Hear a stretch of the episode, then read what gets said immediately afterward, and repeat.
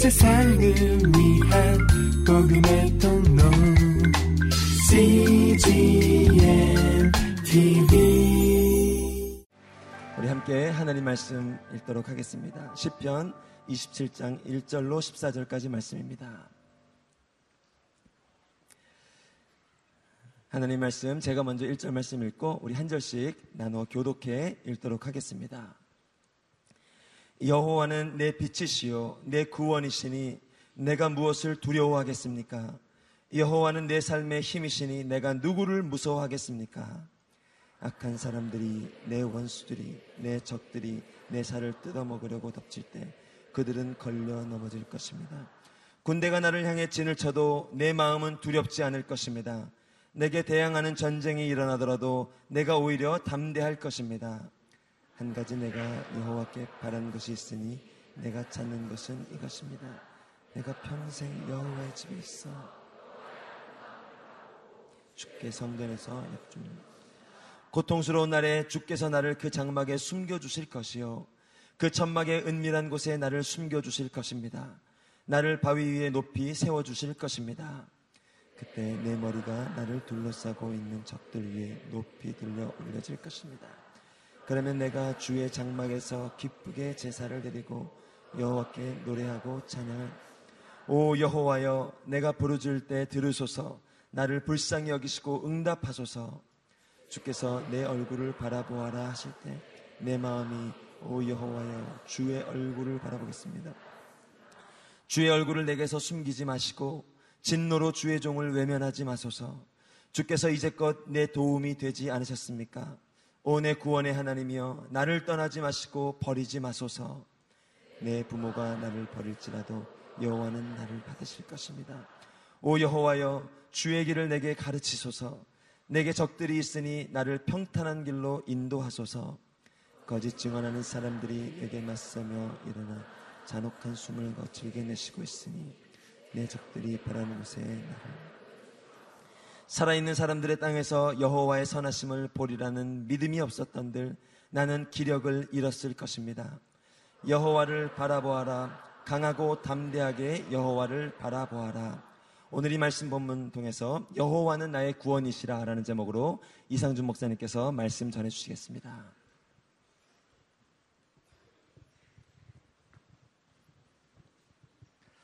할렐루야. 아, 더운 여름에 아우니치 현장에서 우리에게 승리를 주시고 또 삶의 현장에서 우리를 붙드시고 아, 인도해 주신 우리 하나님께 큰 영광의 박수 올려드리겠습니다.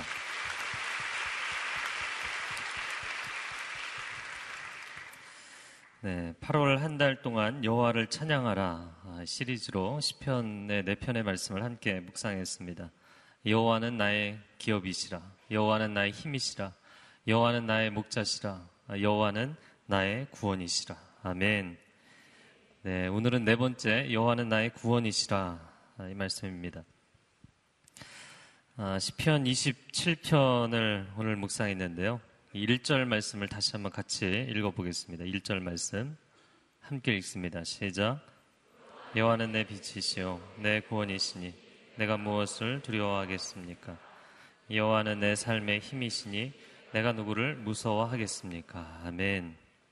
여호와는 내 빛이시요 여러분 밑줄을 그으시고요. 내 구원이시니 밑줄을 그으세요. 여호와는 내 삶의 힘이시니 밑줄을 그으세요. 아, 오늘 시편 27편을 묵상하기 전에 하나님께 기도했습니다. 하나님의 마음을 알게 해 주십시오. 하나님 내 눈을 열어서 하나님의 말씀을 보게 해 주십시오. 그리고 1절을 딱 읽는데 섬광같이 지나가는 게 있어요. 1절을 읽으면서 하나님께 질문했습니다. 하나님 1절을 제가 읽을 때 순서가 거꾸로 된 것 같습니다. 순서가 잘못된 것 같습니다. 내가 두려워할 때 나를 구원해 주십시오. 내가 어둠 속에 있을 때 내 빛이 되어 주십시오. 내가 사람들에 대해서 무서워하게 될 때 하나님 내 삶의 힘이 되어 주십시오. 우리는 그렇게 다 기도하잖아요. 하나님 그렇게 기도하는 것이 제대로 된 순서가 아닙니까? 제가 하나님께 그렇게 질문하는데 성령께서 제 안에 강력하게 주시는 한 가지 메시지는 이게 역순이 아니라 진정한 순리라는 거예요. 내가 어려움에 빠졌을 때 내가 고난당할 때, 내가 사람들의 둘러싸여서 오해를 당하고 어려움을 당할 때, 그때 하나님을 찾는 것이 아니라, 하나님을 먼저 찾는 것이죠. 아니, 이미 하나님은 내 안에 거하셨던 것이죠. 하늘이 있고 땅이 있는 것입니다. 영원히 존재하고 시간이 존재하게 된 것입니다. 하나님의 존재 이후에 나라는 존재가 이 세상에 시작된 것입니다. 내가 힘들 때, 내가 어려울 때, 내가 어두운 터널을 지나갈 때, 내가 물 없는 웅덩이에 빠져 있을 때, 그때 하나님이 필요하고 그때 하나님이 나의 구원이 되어달라고 이야기를 하면 순서가 잘못되었다는 거예요. 우리는 이 순서가 잘못된 기도를 계속하고 있기 때문에 인생이 어려울 수밖에 없다는 거예요. 지금 내가 어떠하기 이전에, 지금 내가 어떤 여건에 처해지기 이전에, 지금 내가 인생의 어떤 사건을 만나기 이전에 현재적인 삶의 상황과는 전혀 상관없이 이 모든 것이 존재하기 이전에 이 모든 것이 형성되기 이전에 여호와 하나님은 나의 빛이십니다. 여호와 하나님은 나의 구원이십니다. 여호와 하나님은 내 생명의 힘이 되십니다. 이것이 바른 순서라는 것이죠. 제가 좀 쉽게 이야기를 해볼까요? 예, 전쟁터를 나가면서 총도 들고 나가지 않아서 상대방에게 팡팡 맞았어요. 그리고 나서 아, 내가 총을 가지고 나왔어야 되는데 이렇게 생각하는 네, 여러분 약간 비웃으시는 것 같아요. 네, 이런 군인이 있다면 그래서 이 사람이 지금 내가 전쟁터를 나가고 있다고 생각을 하는 것일까요? 어, 제가 굉장히 지금 바보 같은 소리를 하는 것으로 들릴지 모릅니다. 또 다른 이야기를 하자면 우리말 어순이 약간 이상한 말들이 있어요. 우리가 늘잘 아, 사용하면서도 또 곰곰이 생각해보면 이상하다 생각하는 것입니다. 뭐 이런 거 있잖아요. 문 닫고 들어와. 문을 닫고 들어올 수 있나요? 내가 지금 문 밖에 있어요. 그럼 들어가고 나서 누가 문을 닫으시네요. 할렐루야. 문을 닫고 들어오라는 말은 틀린 말이죠. 물론 이 한국 사람들은 시간적인 논리적인 순서보다는 의미론, 시멘틱스, 의미론적인 전달이 굉장히 중요하기 때문에 들어올 때 꼭 문을 닫아라. 이 얘기예요. 예. 뭐 그런 얘기는 서로가 얘기하지 않아도 알아요. 네. 그러나 꼭 문을 닫아야 한다는 것이 중요하다라는 것을 너무 많이 생각하다 보면 아, 내가 들어가서 문을 닫아야 되는데 문을 닫고서 문 밖에 서서 어, 내가 왜 못 들어가고 있지? 인생에 이런 바보 같은 상황이 연출이 된다는 게 문제인 것입니다. 그것도 한 번이 아니라 반복적으로 연속적으로 이런 일들이 일어나고 있다는 것이 문제인 거예요. 여러분 이런 생각을 해 보십시오. 아침에 출근을 합니다. 여러분이 버스를 타시는 분도 있고 전철을 타시는 분도 있고 뭐 급하면 택시를 타게 되는 경우도 있겠죠. 무엇을 타든지 간에 아, 여러분 그 버스를 타든 전철을 타든 택시를 타든 값을 지불하는 것은 탈 때 지불하지만 물론 버스는 내릴 때 지불하겠네요. 하지만 여러분 그 돈을 그 돈이 들어있는 지갑을 언제부터 갖고 다니나요? 집에서 나올 때부터 가지고 나오는 것이죠. 제가 지금 굉장히 초보적인 얘기를 하고 있는 거예요. 저는 지금 인생의 순서에 대한 이야기를 하는 것입니다. 물론 내가 인생에서 돈을 지불하는 것, 삭스를 지불하는 것은 버스를 탈 때, 지하철을 탈 때, 택시에서 내릴 때이지만 그때 가서 지갑을 찾으면 인생은 잘못됐다는 거예요. 순서가 뒤틀려 있다는 것입니다. 만약에 당신이 인생을 그런 식으로 반복해서 산다면 당신의 인생은 매우 어려울 수밖에 없다는 거예요. 누가 그런 바보 같은 짓을 하겠는가? 근데 가끔 그런 바보 같은 짓을 하죠. 사람이 마음이 급해지면. 우리의 인생이 왜 늘 꼬이는가? 왜 내 인생은 늘 두려움에 빠져 있는가? 왜 내 인생은 늘 사람들을 무서워하게 되는가? 인생에 나오는 문제마다 틀리고, 인생에 나오는 함정마다 빠지고, 인생에 놓여있는 덧마다 걸려들고, 도대체 내 인생은 왜 이러는가? 여러분, 왜 그렇습니까? 순서가 잘못되었기 때문이에요. 당신의 기도의 순서가 잘못되었기 때문이에요. 당신의 예배의 순서가 잘못되었기 때문이에요. 당신의 인생의 고백의 순서가 잘못되었기 때문입니다. 내가 두려움에 빠졌을 때, 내가 누구를 무서워할 때, 하나님 내 빛이 되 주십시오. 나를 구원해 주십시오. 나에게 힘을 주십시오. 물론 우리가 그렇게 하게 되지만 그 순서는 이미 잘못된 순서라는 거예요. 여러분, 시험은 인생에 언제든지 오게 되어 있는데 평소에 공부를 안 해두면 당연히 문제마다 틀리게 돼 있죠. 여러분, 인생의 시험은 중간고사, 기말고사처럼 정해진 때에 오지 않는다는 게 문제예요. 인생의 시험은 땡시죠. 갑자기 오는 거예요. 내가 전혀 예상하지 못하던 때에 오는 거예요. 결국에는 답을 이미 갖고 있는 사람만이 그 시험을 풀게 돼 있어요. 시험이 오고 나서, 고난이 오고 나서, 어려움이 오고 나서, 하, 이게 아니었구나. 여러분, 버스 정류장에서 지하철역에서 집으로 돌아가는 거는 그나마 좀 가까운 거리죠. 여러분, 집에서 거리가 얼마 정도 됩니까? 5분, 10분? 뭐, 먼 사람은 한 20분? 아침에 출근할 때 그 10분, 20분의 거리도 여러분 마음에 얼마나 애가 탑니까? 그런데 만약에 여러분의 인생을 살아가면서 오랜 세월을 살았는데 인생의 고난과 문제와 어려움에 닥쳤을 때, 아, 내가 잘못 살았구나. 이게 아니었구나. 내가 내 힘으로, 내 지식으로, 내 노력으로 살았던 게 아니었구나. 하나님을 고백하면서 살았어야 되는 것이구나. 그때 가서 이야기를 하면 제가 오늘 이 비유를 들으면서 좀 하나님께 죄송한데 하나님을 전철 패스로 비유하는 거 죄송하고 예? 버스비 정도로 비유한 거 죄송하지만 여러분 그 정도의 문제가 아니라 내 인생에 하나님의 임재가 아니고서는 해결되지 않는 그 상황에 처하고 나면 아 내가 잘못 살았구나. 그 길을 돌아가야 되는 거예요. 여러분 인생의 길을 돌아갈 수 있어요. 그런데 문제는 무엇이냐면 그 시간은 돌이킬 수 없어요 여러분이 출근할 때 버스 정류장에서 전철역에서 다시 집으로 돌아가는 그 시간은 그 시간은 이미 지나간 시간이에요. 어쩔 수 없어요. 여러분 원래의 상태로 돌아갈 수는 있어요. 여러분이 서 있어야 되는 본질적인 자리는 돌아갈 수 있어요. 그러나 그 시간은 돌이킬 수 없어요.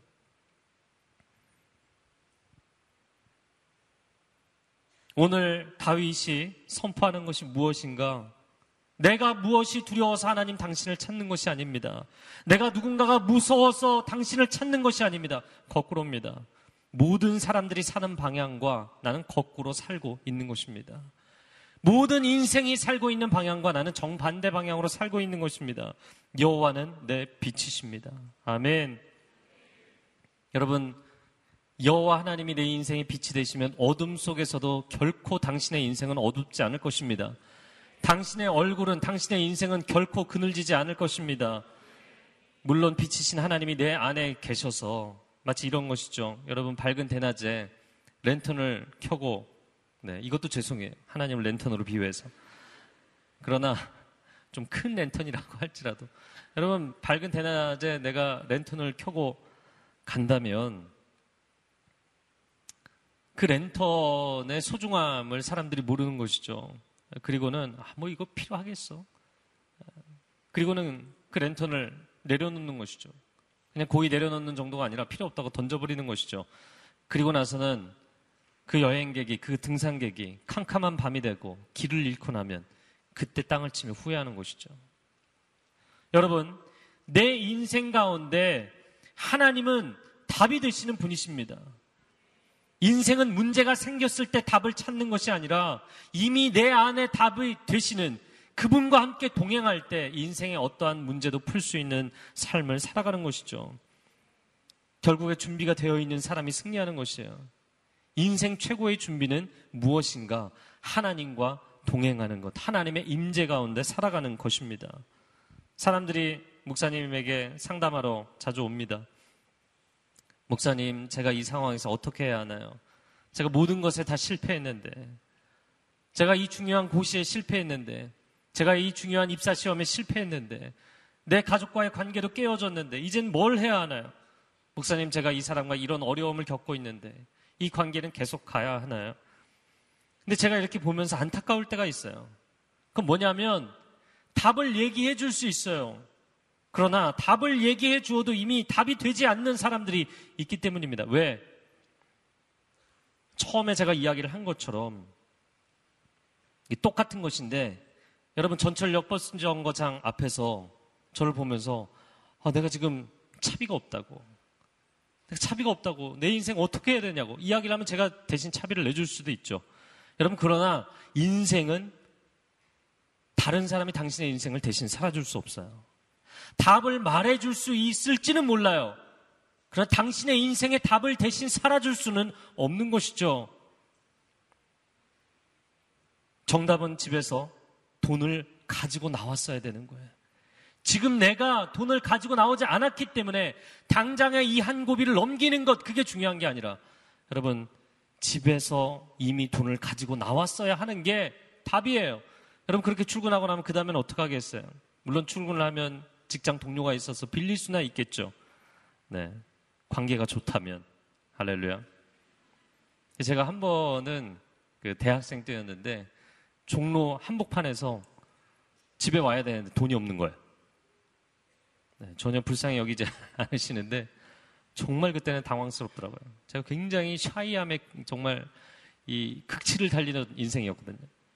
길가에 서서 누구에게 구걸을 할까 이렇게 두리번거리는 거예요. 그때 뭐 핸드폰이 있던 시절도 아니고 뭐 어디 전화할 돈도 없고 정말 아무 돈이 없는 거예요. 지나가던 사람을 붙잡고 구걸하는데 정말 그때의 심정이 얼마나 얼마나 바닥이었는지 모릅니다. 여러분, 인생의 해답은 결정의 순간, 위기의 순간에 필요한 것이 아니라 여러분의 손 안에 이미 있어야 하는 것입니다. 하나님의 임재는 내 인생의 위기의 순간에 필요한 것이 아니라 하나님의 임재는 내 인생의 평안의 시기에 가장 필요한 것입니다.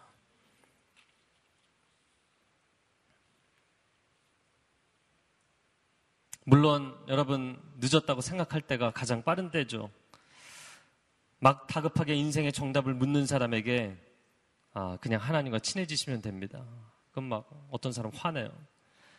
성경 읽으십시오. 기도하십시오. 이야기하면 아, 저 목사가 신령하지 못해서 답을 몰라서 저렇게 기본적인 이야기만 하는구나 생각하는 경우도 있어요. 최근에 어떤 지체가 너무나 다급한 이메일을 보냈어요. 누군지 알려고 하지 마세요. 저도 누군지 몰라요. 이름은 쓰셨는데 그분이 누군지를 몰라요.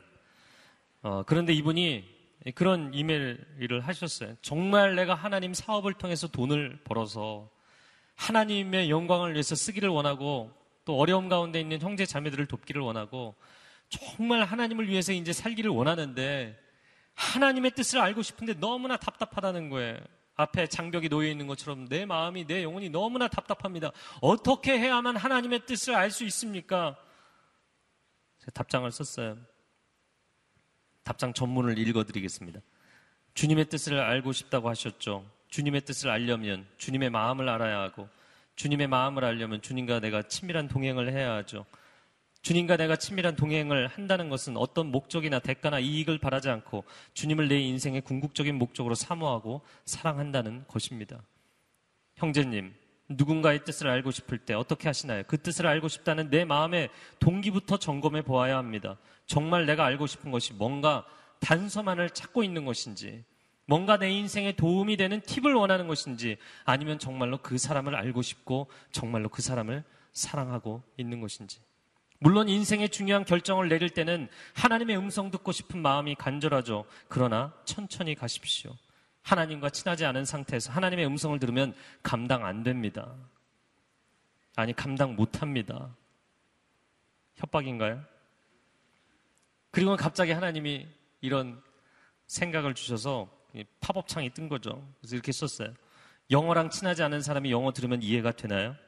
감당 안 됩니다. 감당 못 합니다. 아예 그것이 언어로 들리지 않겠죠. 사실 하나님이 말씀을 안 하시는 것이 아니라 내가 듣지 못하는 것이고 내가 듣지 못하는 것은 내가 아직 하나님과 친밀하지 않기 때문입니다. 발등에 떨어진 불부터 끄려고 하지 말고 근본적인 신앙의 패러다임을 새롭게 보십시오. 주님과 친해지세요. 그러면 늘 그분의 음성이 들릴 것입니다. 아주 근본적인 이야기예요. 여러분, 저는 여러분이 신앙의 어떤 단편적인 해답을 찾는 것이 아니라 근본적인 해답을 얻게 되기를 축복합니다. 저를 한번 따라해 보세요. 무너진 기초를 무너진 기초를 다시 쌓겠습니다. 여러분, 기초가 부실공사라 문제가 생기는데 그 건물의 이상한 부분들 부분 부분 고친다고 되는 거 아니고요. 힘들어도 손해 같아도 다시 처음부터 시작하셔야 돼요. 이 기초부터 다시 시작해야 됩니다. 오늘 본문의 2절 말씀에 악한 사람들이 내 원수들이 내 적들이 내 살을 뜯어먹으려고 덮칠 때 그들은 걸려 넘어질 것입니다. 2절에 악한 사람들 동그라미 치시고요. 원수들 동그라미 치시고 적들 다 똑같은 말이에요. 여러분 히브리 성경의 이 시적 표현 반복을 많이 사용합니다. 그런데 얼마나 나의, 내, 나의 살을 뜯어먹으려고 달려드는지 두 번 반복이 아니라 세 번 반복이에요. 예, 다른 표현으로 패러프레이즈를 해서 세 번 반복하죠. 악인들, 내 원수들, 내 적들이 내 살을 뜯어먹으려고 할 때, 덮칠 때 그들은 걸려 넘어질 것입니다. 원어를 찾아보니까 앞, 앞으로 넘어질 것이다. 미래형이 아니고요. 걸려 넘어졌습니다라는 과거형이에요. 하나님이 나의 구원이시기 때문에 하나님 앞에서 악인들도 맹수들처럼 내게 달려들지라도 내가 목자일 때, 목동일 때 그 맹수들을 쓰러뜨렸던 것처럼 그들도 엎어졌다. 그들도 걸려 넘어졌다 이야기를 하는 것입니다. 그런데 2절에서는 그냥 원수들이 몇 명인지는 모르겠지만 그래서 사람들 개체로 나오잖아요. 근데 3절이 가면 3절에 가면 군대가 등장을 합니다. 3절을 한번 읽겠습니다. 3절 시작.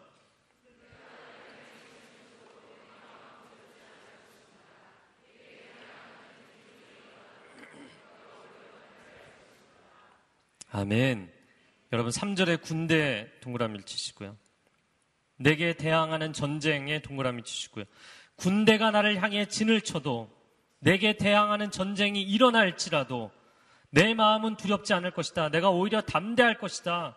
원수가 한두 명이 아니라 군대로 진을 치고 이제는 내 나를 향하여서 그 군대가 전쟁을 일으킬지라도 나는 두려워 아니하리로다. 할렐루야. 네. 이건 뭐 거의 1대 100, 1당 1000, 1당 만 무슨 무협 영화 보는 것 같은 수준입니다. 근데 이것이 다 어디서 시작을 했냐면 1절의 고백에서 시작하는 것이에요. 여호와는 나의 빛이시니 여호와는 나의 구원이시니 여호와는 내 삶의 힘이시니 아멘. 거기서 시작하는 것이죠. 자, 그런데 1절부터 3절까지 흘러가다가 갑자기 4절의 분위기가 바뀝니다. 4절 말씀, 오늘 본문의 4절 같이 읽어 주세요. 시작.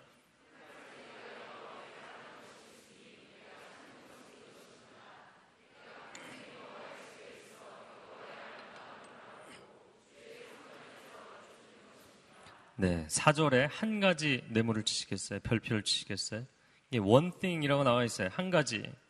내가 여호와께 바라는 것이 있으니 내가 찾는 것은 이것입니다. 그리고 그 이것이 무엇인지를 이야기하는데 이것은 내가 평생 여호와의 집에 있어 여호와의 아름다움을 바라보고 주의 성전에서 엿줍는 것입니다. 제가 이 시편을 묵상을 하다가 앞뒤 문맥이 안 맞는 거예요. 1절은 순서가 안 맞더니 4절은 앞뒤 문맥이 안 맞는 거예요. 여러분 생각해 보십시오. 원수들이 달려들고 군대들이 진을 치고 전쟁을 일으킵니다. 그런데 지금 전쟁터 이야기를 한참 하다가 갑자기 영화처럼 화면이 확 바뀌는 거예요. 그리고는 다윗이 깨끗한 흰 옷을 입고 그냥 제 영화적 상상력이 깨끗한 흰 옷을 입고 성전에서 무릎을 꿇고 저녁 제사를 하나님 앞에 올려드리고 하나님 앞에 머리를 조아려 찬양하고 기도하고 있는 장면으로 사절이 갑자기 확 바뀌는 거예요. 지금 전쟁터에 있으면 전쟁에 집중해야 하는데 다윗은 전쟁터에 있으면서 다른 곳에 집중을 하고 있는 거예요.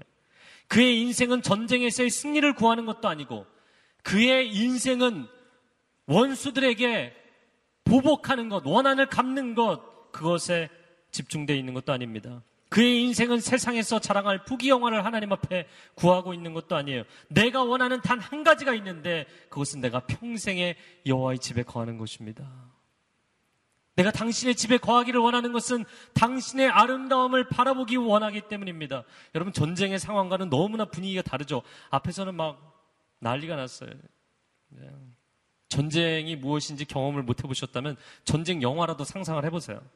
막 말발굽 소리에 칼과 창이 부딪히는 소리에 사람들이 죽어나가고 비명 소리에 정말 사람이 이 눈과 귀와 자기의 오감이 거의 마비될 정도로 아주 강력한 상황 가운데 들어가는 거예요. 그런데 그 한가운데 있던 다윗이 이게 소리가 뮤트가 되는 거예요. 이 소리가 다 안 들리는 거예요. 그 성전을 바라보고 있는 거예요. 성전 안에서 아름다우신 하나님을 묵상하고 있는 거예요. 내가 평생 이렇게 살 수만 있다면, 그리고 내가 그 성전에서 당신에게 여쭐 수 있다면, 내가 사람에게 질문하고 사람에게 내 인생의 해답을 구하는 것이 아니라 하나님께 질문하고 하나님의 답을 듣고 하나님과 대화하며 살 수 있다면, 오, 하나님, 나는 평생에 하나님의 성전에서 살고 싶습니다. 저는 이 장면이 참 놀랍다 생각이 됩니다. 여러분, 왜 내 인생이 힘든가? 내 인생이 힘든 이유는 내 인생에만 집중하기 때문이에요. 왜 전쟁에서 자꾸 지는가? 전쟁에만 몰두하고 있기 때문이에요. 아, 저희 큰아들이 그 학교에서 친구들하고 뭐 바둑도 하고 오목도 좀 배웠더라고요. 그래서 아, 네가 오목을 좀 배웠냐? 한번 해보자. 저는 인생을 그래도 좀 단연간 살았잖아요. 그래서 뭐 아이하고 오목을 하면서 제가 질 수준은 아니죠. 네. 뭐 여유 있게 이겼어요. 근데 이렇게 하다가 보니까 상대방을 약간 얕본 것도 있지만 제 수에만 너무 집중을 하다가 와, 이건 정말 놀라운 수를 내가 두고 있어. 집중을 하다가 아들이 3, 4를 놓는 걸 못 본 거예요. 바로 졌죠, 바로. 몇 수 두지도 못하고 졌어요. 여러분, 게임도 전쟁도, 운동도, 인생도 거기에 너무 몰입해 있으면 오히려 당신의 뜻대로 안 되게 돼 있어요. 숲 속에 갇히는 거죠. 늪에 빠지는 거죠. 여러분, 오늘 이 다윗이 원수들이 등장하고 악인들이 등장하고 적들이 등장하다가 3절에는 군대가 되고 전쟁이 나고 막 난리가 났는데 4절에 갑자기 성전으로 확 화면이 전환된다는 거예요. 오히려 성전에서 하나님을 사모하고 바라보면 그분이 나를 보호하시고 그분이 나를 지키시고 그분이 내 인생의 전쟁을 치르시는 줄로 믿습니다. 그래서 5절, 6절이 그 이야기를 하는 것입니다. 고통스러운 날에 주께서 나를 그 장막에서 숨겨주실 것이요. 아멘. 그 천막의 은밀한 곳에 나를 숨겨주실 것입니다. 나를 바위 위에 높이 세워 주실 것입니다. 누가 나를 지켜주시고 누가 나를 높여주시는가? 내가 전쟁에서 잘 원수의 공격을 피하기 때문에 내가 지켜지는 것이 아니라 그분이 나를 보호하시기 때문에 내가 지켜지고 내가 원수들을 짓밟고 이겼기 때문에 내가 높아지는 것이 아니라 그분이 나를 높여주시기 때문에 내 인생이 높아지는 것입니다. 6절에 그때 내 머리가 나를 둘러싸고 있는 적들 위에 높이 들려 올려질 것입니다. 그러면 내가 주의 장막에서 기쁘게 제사를 드리고 여호와께 노래하고 찬양할 것입니다. 할렐루야. 아멘. 인생의 전쟁을 싸우면서 내가 싸우려고 하니까 힘든 것이에요. 여러분, 물론 전쟁은 내가 싸우는 것입니다. 그러나 여러분 반드시 기억할 것은 승리는 하나님이 주시는 것입니다. 골리앗 앞에는 당신이 서야 합니다. 그러나 그 맞대결에서 승리를 주시는 분은 하나님이십니다. 내가 이겨야 한다 생각하면 긴장과 스트레스 때문에 결국에는 망하게 돼 있어요. 망치게 돼 있어요. 경기에 출전하는 선수가 내가 이 경기를 정말 잘 치러야 된다고 오늘은 꼭 골을 넣어야 된다고 생각하면 긴장이 돼서 못하게 돼 있어요. 저는 항상 운동을 보면서 인생의 진리들을 많이 깨닫는 것 같아요. 그렇게 근력과 스피드와 체력을 키웠는데 전쟁에 나가기 전에 몸의 힘을 다 풀어요. 웜업 한다고 그러죠. 도대체 지금 저 사람들이 뭘 하고 있나? 여러분, 당신의 인생의 포텐셜은 하나님이 이미 주신 줄로 믿습니다. 그 여러분 열심히 살아오고 준비하고 훈련한 것, 여러분의 인생에 승리할 수 있는 포텐셜은 이미 있어요. 그러나 내가 해야 한다고, 내가 이 결과까지 책임져야 한다고, 나 이 시험에 반드시 붙어야 되는데, 나 이 일은 반드시 해야 되는데, 나 이 관계는 반드시 넘어서야 되는데, 너무 집중하고 너무 마음 졸이잖아요? 당신이 당신 스스로 망치게 돼 있어요. 경기장에 들어가는 선수가 웜업을 하고 자기가 만들어 놓은 모든 근육과 체력과 그 스피드를 다 그냥 풀고 몸을 완전히 풀어버리고 들어가는 것처럼 여러분 긴장감을 풀어야만 그 경기에서 내가 예상하지 못한 놀라운 결과를 얻게 되는 것처럼 하나님 앞에 맡겨드리는 거죠. 근데 오늘 본문의 사절에 우리말로는 다 표현이 안 되는 것이 있는데 그것이 무엇이냐면 한 가지 그 한 가지가 무엇이냐면 이렇게 이야기를 하고 쭉 설명을 했죠. 내가 여호와께 바라는 것이 있으니 그럼 지금 내가 하나님 하나님께 바라는 것이 있습니다. 이렇게 이야기를 시작하는 게 아니고요. 아, 원래 원어상 히브리 원어상으로는 어떻게 되어 있냐면 완료형으로 되어 있어요. 그러니까 내가 지금까지 인생을 살아오면서 하나님 변함없이 한순간도 빠지지 않고 내가 하나님께 사모한 것이 있지 않았습니까? 당신도 알고 계시지 않습니까? 그런 의미예요. 그런데 내가 찾는 것은 이것입니다. 내가 찾는 것이라는 이 표현은 현재와 미래를 포함한 의미예요.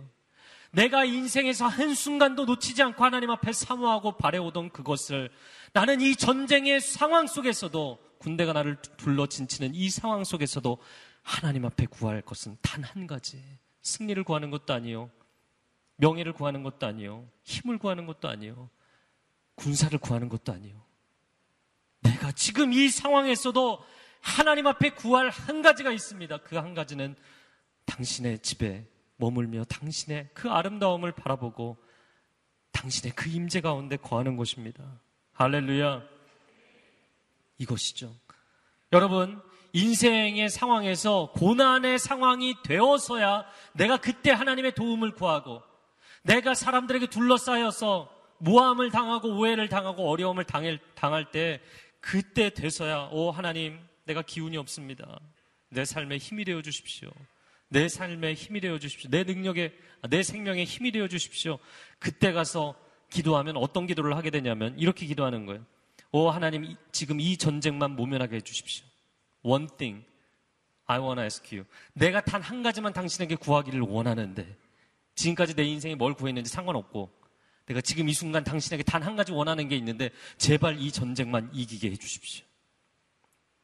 오 하나님 내가 이 시험을 앞두고 당신에게 구할 한 가지가 있는데 그 한 가지는 제발 이 시험만 붙게 해 주십시오. 그러면 제가 당신께 영광을 돌려드리는 인생을 살겠습니다. 네. 여러분 그런 기도 안 해보셨어요? 다 그런 기도 하잖아요. 고3 때 수험생 때, 오, 하나님 내게 대학만 붙여주시면 하나님의 영광을 위해서 살겠습니다. 영광을 위해서 살기는. 들어가서 바로 술 마시고 놀고 엉망진창에 뭐, 교회를 내가 다녀야 되는지, 성경을 읽어야 되는지, 수많은 사람들이 하나님께 오 하나님 이 기도만 응답해 주시면 내가 하나님의 영광을 내 살겠습니다. 이 직장에만 붙여 주시면 이 고시에만 붙여 주시면 내가 하나님의 영광을 위해서 살겠습니다. 그런 기도를 하는 사람들이 얼마나 많냐고요. 그 기도 자체가 잘못됐다고요. 어떤 여집사님이 그런 간증을 하시더라고요.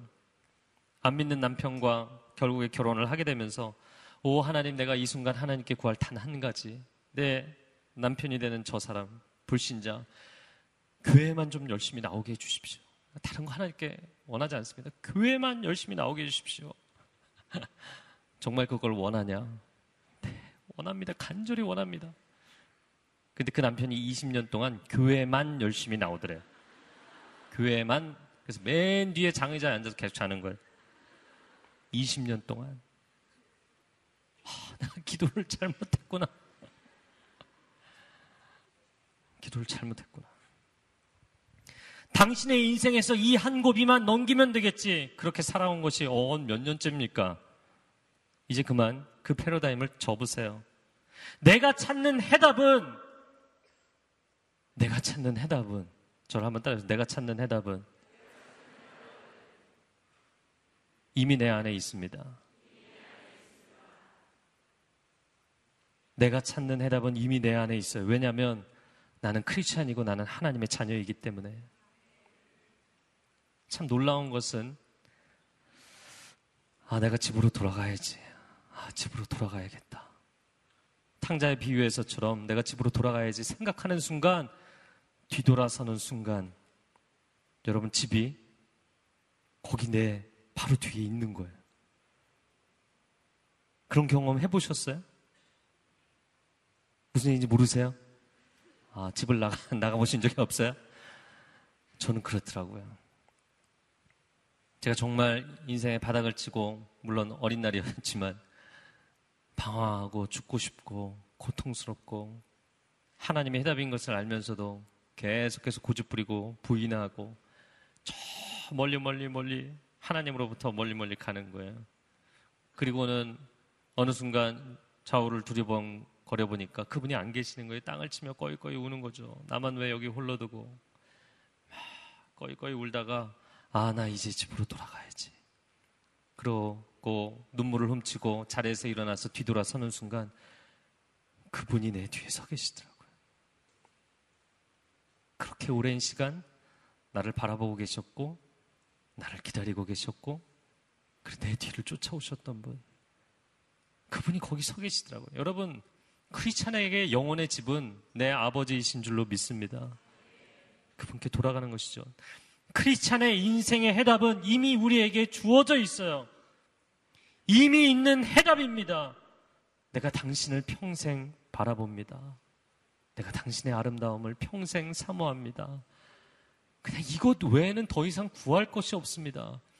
이 고백은 다윗이 어린 시절 이미 인생의 고난과 어려움을 겪어보고 나서 하나님 당신 한 분이면 됩니다.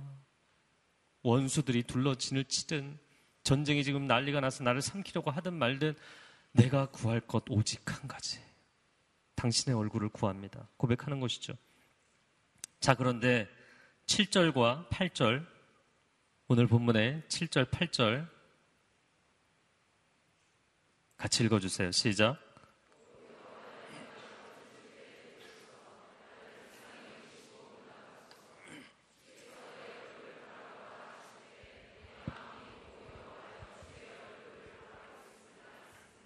아멘. 네. 1, 2, 3절이 함께 가고 4, 5, 6절이 이렇게 함께 갑니다. 그런데 4, 5, 6절이 가고 어 하나님이 나를 지켜주시고 나를 높이시니 내가 주의 장막에서 제사 드리고 노래하고 찬양할 것입니다. 근데 갑자기 7절에서 또 분위기 확 변해요. 그런데 눈을 떠보니까 원수들이 나를 둘러 진치고 있는 거죠. 전쟁터인 거예요. 현실인 거예요. 그래서 주님을 찬양하다가도 내가 성전에서 예배 드릴 때는 뭐 내 인생이 다 해결된 것 같아요. 내가 성전에서 하나님의 얼굴을 바라보고 있을 때에는 그때는 괜찮은 것 같아요. 그런데 현장에 딱 와서 보니까 벌벌 떨리는 거죠. 7절에 다윗이 오 여호와여 내가 부르짖습니다. 하나님 내가 부르짖습니다. 제발 들어주십시오. 나를 불쌍히 여기시고 내게 응답해 주십시오. 저는 7절의 이 반전도 참 아, 우리 인생이 이렇구나. 근데 8절에 주님의 말씀이 너무너무 재밌어요. 8절에 주께서 딱 한마디 하십니다. 내 얼굴을 바라보아라. 거기 밑줄을 그으세요. 뇌물을 치세요. 형광펜으로 색칠하세요. 내 얼굴을 바라보아라. 이런 것 같아요. 지금 정신 못 차리고 막 원수를 보면서 벌벌 떨고 있는 다윗을 향해서 다윗 얼굴 딱 붙잡고 넌 나만 쳐다봐. 딴 데 쳐다보지 말고. 딴 데 쳐다보지 말고 나만 바라보라고. 너를 힘들게 하는 사람들 쳐다보지 말고 그 사람들 묵상하지 말고 그 사람들이 너에게 한 말을 묵상하지 말고 넌 나만 바라봐라. 만약에 그 사람들의 말에 휘둘리고 그 사람들이 너의 인생을 좌지우지한다면 너의 인생의 주인은 사람 아니냐? 방금 전까지 너가 성전에서 예배한 건 다 뭐냐? 너의 인생의 구원자는 나다. 너의 인생의 주관, 주관자는 나다. 하나님 말씀하시는 거예요. 여러분, 눈을 떠보니 원수들이 때로 몰려들면서 칼을 휘두르고 난리를 치지만 하나님이 얼굴 딱 붙잡고 넌 나만 보면 된다. 이 전쟁은 내가 치른다. 그때 내 마음에 바로 반응하죠. 오 여호와여 주의 얼굴을 바라보겠습니다. 거기도 밑줄 그으세요. 오 여호와여 주의 얼굴을 바라보겠습니다.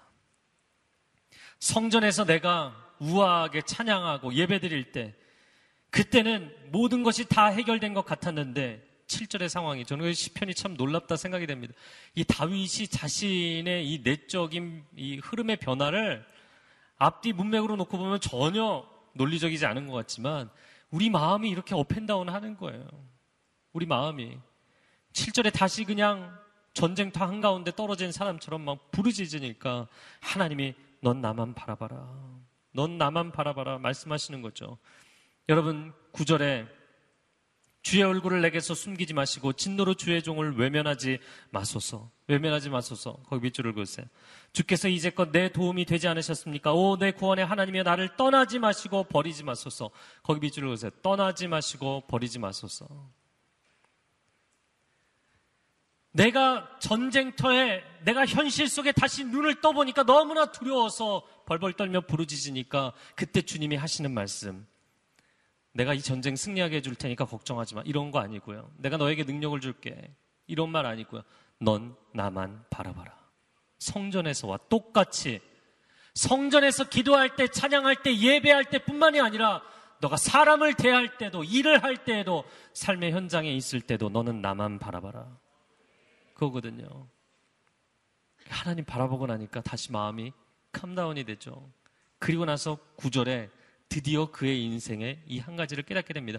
아, 주님, 내가 정말 인생에 두려워해야 할 것은 원수도 아니고 전쟁도 아니고 어려운 상황도 아니고 내 인생에 가장 두려운 것은 하나님이 나를 버리시는 것이군요. 하나님이 더 이상 나를 도와주시지 않는다면 나를 바라보라고 얘기도 안 하시고 아예 나를 외면해 버리신다면 내가 하나님을 바라보는데 하나님이 나를 바라봐 주시지 않는다면 하나님이 내게 응답하시지 않는다면, 하나님이 나를 떠나버리신다면, 하나님이 나를 버려두신다면, 그것이 인생의 가장 두려운 것이군요. 내가 세상에 그 어떤 상황도 두려워할 것이 없고, 내가 세상에 그 어떤 사람도 두려워할 것이 없습니다. 그 고백이 10절로 이어지는 거예요. 저는 10편 27편을 좋아하는 한 가지 이유가 있다면 10절 말씀 때문이에요. 10절, 10편 27편 10절은 아마 평생에 못 잊을 것 같아요. 10절 말씀 여러분 한번 읽어보시기 바랍니다. 함께 읽겠습니다. 시작. 네, 거기 밑줄을 그으세요. 내 부모가 나를 버릴지라도 여호와는 나를 받으실 것입니다. 27편 10절을 잊지 마십시오. 여러분 누구의 시편입니까? 다윗의 시편입니다. 우리는 다윗의 인생을 너무나 잘 알죠. 다윗은 아버지에게 버림받았어요. 엄마는 등장하잖아요. 엄마는 어디로 갔는지 실종됐어요. 그 형들은 동생을 미워하죠. 여러분, 가족이 어떤 존재입니까? 세상이 다 내게 등을 돌려도 나를 안아주고 품어주고 이해해주고 믿어주고 끝까지 곁에 있어주는 존재. 그게 가족이죠. 그런데 다윗은 그런 가족에게도 버림을 받았어요. 그래서 아주 어렸을 때부터 다윗에게는 그가 본능적으로 느끼는 한 가지가 있었는데 그것은 무엇이냐면 나, 나의 인생은 하나님 놓치면 끝장이다. 내 인생은 내가 하나님의 손을 놓으면 내 인생은 그날로 끝이다. 본능적으로 이 감각을 어렸을 때부터 가지고 살아가는 거예요. 저는 10절에 다윗의 기도를 이렇게 묵상하고 있으면 막 눈물이 나요. 하나님 내 아버지도 내 어머니도 나를 버렸습니다. 나는 버림받는다는 것이 무엇인지를 압니다. 그것이 얼마나 두려운 것인지도 압니다. 그러나 주님 다 괜찮습니다. 다 괜찮습니다. 이미 어린 나이에 인생의 밑바닥을 다 경험했어요. 내 가족까지도 나를 버리는 걸 경험했어요. 그러나 하나님만 나를 버리시지 않는다면 나는 어떤 상황도 다시 일어날 것입니다. 어떤 상황도 다시 뚫고 나아갈 것입니다. 나는 다시 비상할 것입니다. 여러분 다윗이 그렇게 기도하는 거 아니에요. 어떻게 부모가 나를 버릴 수 있나요, 하나님? 우리 기도가 그러잖아요. 어떻게 믿는다는 사람들이 나에게 이럴 수 있나요? 어떻게 교회가 나에게 이럴 수 있나요? 어떻게 목사님이 전사님이 나한테 이럴 수 있나요? 어떻게 내 순장님이 나에게 이럴 수 있나요? 어떻게 남편이 나한테 이럴 수 있나요? 어떻게 내 자식이 나한테 이럴 수 있나요? 여러분 다윗이 그 기도하는 거 아닙니다. 부모가 나를 버린 거요. 저는 이미 어렸을 때 경험했습니다. 하나님. 저는 사람에게 더 이상 기대하지 않습니다. 저는 세상에 더 이상 기대하지 않습니다. 내가 하나님께 구하는 것은 단 한 가지인데 당신 한 분을 구하는 것입니다. 이 기도를 하고 있는 거예요. 사실 10편 27편은 1절부터 14절까지 똑같은 이야기를 계속해서 하고 있는 것이에요. 하나님만 날 버리시지 않는다면 나는 다 괜찮습니다. 세상 사람들이 다 내게 적이 된다 할지라도 하나님만이 나의 친구가 되시면 나는 이겨낼 것입니다. 내 인생의 모든 환경이 다 적대적인 환경일지라도 하나님만이 나에게 우호적이시면 나는 이 모든 것을 이겨낼 것입니다. 저는 다윗이요. 눈물로 이 기도를 했을 거라고 생각이 돼요. 아니, 눈물조차 나지 않을 만큼 이미 그의 인생에 버림받는 경험을 얼마나 많이 했는지 몰라요. 아버지에게, 어머니는 등장하지도 않고, 그 아버지가 그렇게 막내 아들을 들판에 내, 내몰았는데, 엄마라도 좀 챙겨줘야 되지 않아요? 챙겨주는 엄마 없었어요.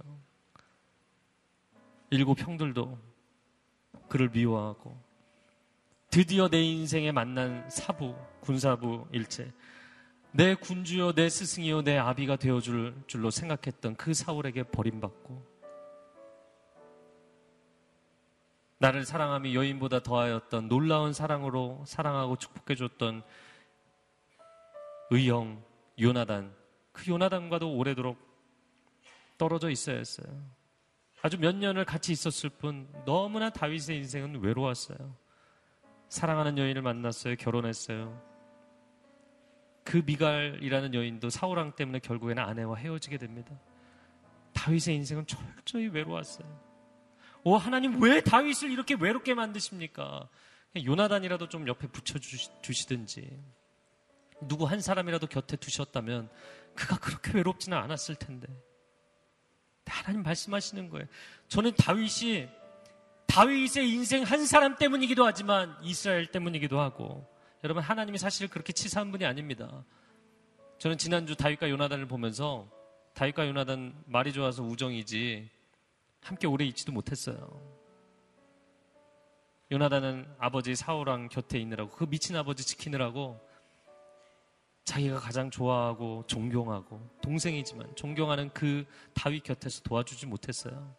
그리고는 전쟁터에 이슬로 사라졌습니다. 하나님 요나단이라도 다윗 곁에 있게 해주셨다면 얼마나 서로에게 위로가 되었겠습니까? 그들의 인생이. 하나님 너무하시지 않습니까? 하나님 그런데 그렇게 치사한 분 아니세요. 하나님이 아담이 홀로 있는 것이 보기가 안쓰러우셔서 하와를 주시잖아요. 그 하와 때문에 결국에 무너질 것을 아시면서도 그를 불쌍히 여기셔서 그의 곁에 친구를 주시잖아요. 근데 하나님이 우리에게 끊임없이 위로를 주시고 우리가 힘들 때 하나님 나의 빛이 돼 주십시오. 힘들 때 하나님 나를 좀 도와주십시오. 사람들에게 어려울 때, 오 하나님 내게 내 생명에 힘이 되어 주십시오. 그럴 때마다 하나님 도와주시고 내 곁에 친구 보내주시면 딱 거기서 멈추고 하나님 안 쳐다보는 거예요. 하나님이 수백 번, 수천 번, 수만 번을 당하셨어요. 그리고 인생에 여러분 인류의 역사에 다윗이라는 사람을 하나 선택하셨는데, 오 하나님, 난 왜 콜링해 주시지 않나? 이런 거 예, 여러분 함부로 기도하시면 안 돼요. 다윗을 콜링하셔서 철저히 외로운 인생을 살게 만드셨어요. 넌 나만 바라봐라. 너는 나만 바라보는 인생이 어떤 인생인지를 당대의 이스라엘 사람들 뿐만 아니라 오고 오는 모든 하나님을 경외하는 사람들, 오고 오는 세대, 오직 하나님만을 바라보며 살아야만 승리할 수 있는 사람들, 아니, 그래야만 버텨낼 수 있는 사람들, 그 사람들에게 너는 본이 될 것이다. 그의 곁에는 아무도 없었어. 얼마나 외로웠는지 여러분 물론 이스라엘 사람들 많이 있었죠. 군인들 많이 있었죠. 놀라운 장수들이 많이 있었죠. 그러나 그가 왕이 되었을 때 근위병, 왕의 친위병, 마지막 상황에 그의 목숨을 지켜주는 사람들이 이방인들이었죠. 그렛 사람과 블렛 사람들. 그는 평생에 밤잠을 이루지 못할 만큼 모함과 쿠데타에 늘 그 음모에 시달렸던 사람입니다. 자기 아들에게 반란에 궁궐에서 내쫓김을 당했던 사람입니다. 14절에 다윗이 마지막으로 이렇게 고백을 합니다. 여호와를 바라보아라. 여러분 밑줄 그으세요. 강하고 담대하게 여호와를 바라보아라. 8절에서는 무엇이었나요? 8절에서는 지금 막 한참 깊이 임재 가운데 예배드리고 나서도 현실의 상황이 되니까 벌벌 떤 떨어서 하나님께 부르짖으니까 하나님이 넌 나만 바라봐라. 어, 네, 제가 하나님 바라보겠습니다. 그리고 나서 쭉 깨닫고 나서 맨 마지막에 고백하는 게 뭐예요? 이때는 하나님이 명령해서 바라보는 게 아니에요. 그때는 자기가 자기 자신에게 명령하는 거야. 다윗, 야, 너 하나님만 바라봐야 돼. 어떤 상황이 돼도, 어떤 상황이 돼도 타협하지 않고, 포기하지 않고, 강하고 담대하게 싸우는 게 아니라, 강하고 담대하게 사람들 대하는 게 아니라, 강하고 담대하게 시험 앞에 임하는 게 아니라, 강하고 담대하게, 어떤 상황 속에도 너는 하나님만 바라봐야 된다. 지금 다윗이 자기 자신에게 명령하는 거예요. 예전에는 여러분 우리도 마찬가지 아닙니까? 하나님이 나에게 너 나만 바라봐야지 지금 뭘 쳐다보고 있는 거냐? 정신 차려라. 넌 나를 바라보면 내가 너의 영혼에 힘을 주겠다. 하나님 그렇게 말씀하시는데도 딴짓거리 하잖아요. 제가 저희 아들들 보면서 가끔 제가 지금 감기 걸렸는데 아들들 감기 걸리면 야 일어나서 먹어야 돼. 그래도 먹어야 힘이 나. 어 싫어. 난 그냥 잘 거야. 물론 안타깝고 안쓰럽기도 하지만 일어나 앉아서 꾸역꾸역 먹어야 돼요. 그래야 힘이 나지 않습니까? 내가 이것마저 포기하면 안 된다는 것을 알지 않습니까? 그래서 이제는 나이가 들면 혼자 방구석에 누워하고 아, 난 너무 불쌍해, 난 너무 불쌍한 인생이야. 여러분 이러면서 신앙생활 하지 마세요. 이러지 않아요. 힘들어도 힘겨워도 혼자 있어도 앉아서 먹어야지. 제때 챙겨 먹어야 그래 다시 일어나는 거야. 상준아 화이팅. 넌 잘할 수 있어. 그렇게 일어나는 거죠. 할렐루야. 하나님이 야, 상준아 그러지 말고 일로 와봐라. 싫어요. 그리고 막 지금까지 도와준 게 뭐예요? 그리고 뭐 분위기 잡고 여러분 이제는 이제는 그러지 마세요. 이제 우리가 다 알지 않습니까?